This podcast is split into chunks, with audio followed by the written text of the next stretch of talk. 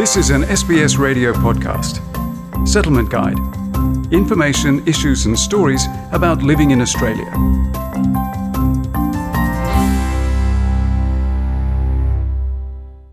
Medicare is Australia's universal health insurance system, guaranteeing all Australians access to health services. Yet more than half of all Australians have private health insurance, while many buy it to avoid long wait in government hospitals or to access services like dental care, others do it for tax benefits. But is private health insurance worth it for you? Medicare covers costs such as GP visits, treatment and accommodation in public hospitals, and most prescription medications under the Pharmaceutical Benefit Scheme. Besides Australian citizens and permanent residents, Medicare is also available to some eligible temporary visa holders, such as those on partner, protection, and skilled regional sponsored visas. However, Medicare doesn't cover services like ambulance, eyeglasses or contact lenses, osteopathy, etc. Milos Milisavljevic, Senior Executive of Customer Strategy and Portfolio at Medibank, says the role of private health is to give options to Australians and take pressure off the public health system. There's over 13 million Australians that uh, hold private health cover. Uh, so it's roughly 53% of the country um, has private health insurance, uh, and 44% uh, of Australians have hospital cover. So roughly a third um, might expect to consume uh, or access the hospital system. And then the vast majority of our customers access some sort of extras cover or allied health, and that's your uh, dentist, um, optical cover, physio, uh, and that's usually uh, with a view of preventative health as well as uh, taking care of uh, various minor health issues. Um, and that I think will be consistent across the industry. Waiting times for elective hospital procedures can be quite long in the public health system. With a private health cover, one can access an elective surgery in a private hospital with very little wait times. A private cover also gives you the option to be treated by a doctor of your choice.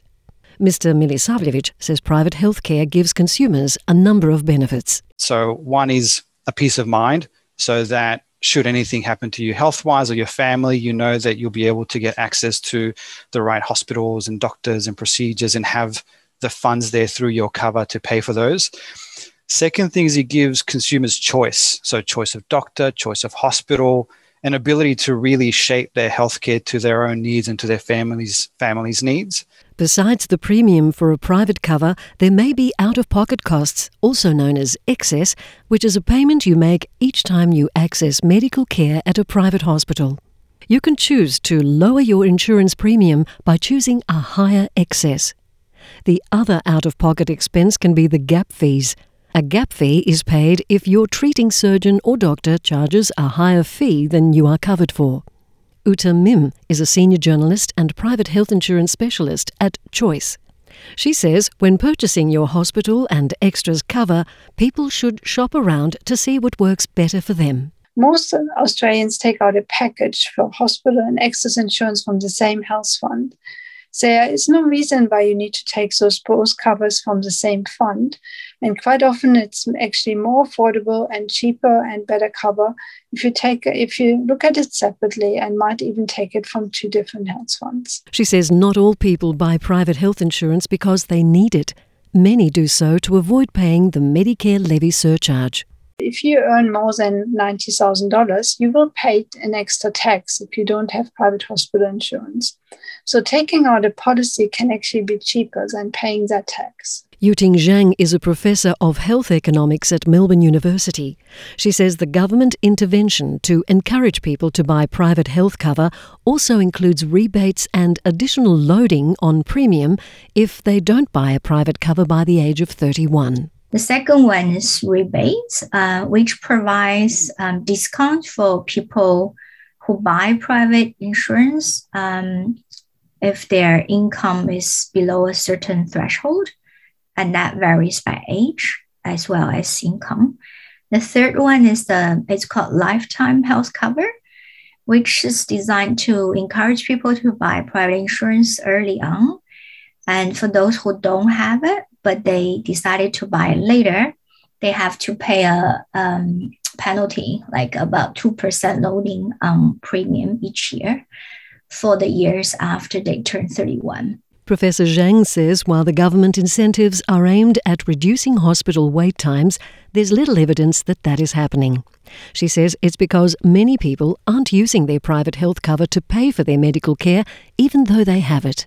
If you have a lot of people buying private insurance because they want to save um, levy surcharge, but they end up not using private hospitals, it makes no sense at all. So that means it's a it's not a great policy. When it comes to deciding whether or not to buy private health insurance, Professor Zhang suggests assessing the value of the cover if you need to use it. So, number one, you have to think about if the benefit from a private treatment is it important to you, how much it worth to you, like, say, shorter waiting time or choice of doctors or a private room in a hospital.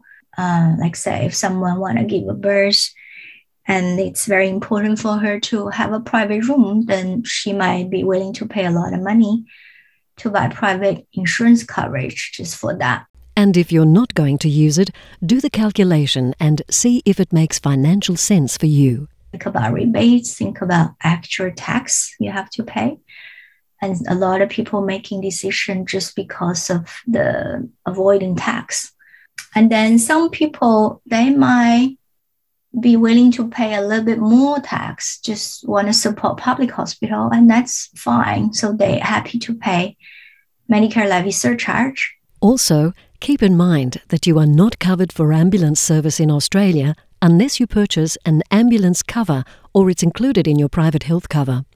If you don't have a private cover, you can buy an ambulance cover subscription from your state ambulance service. This was an SBS radio podcast. For more settlement guide stories, visit sbs.com.au/radio.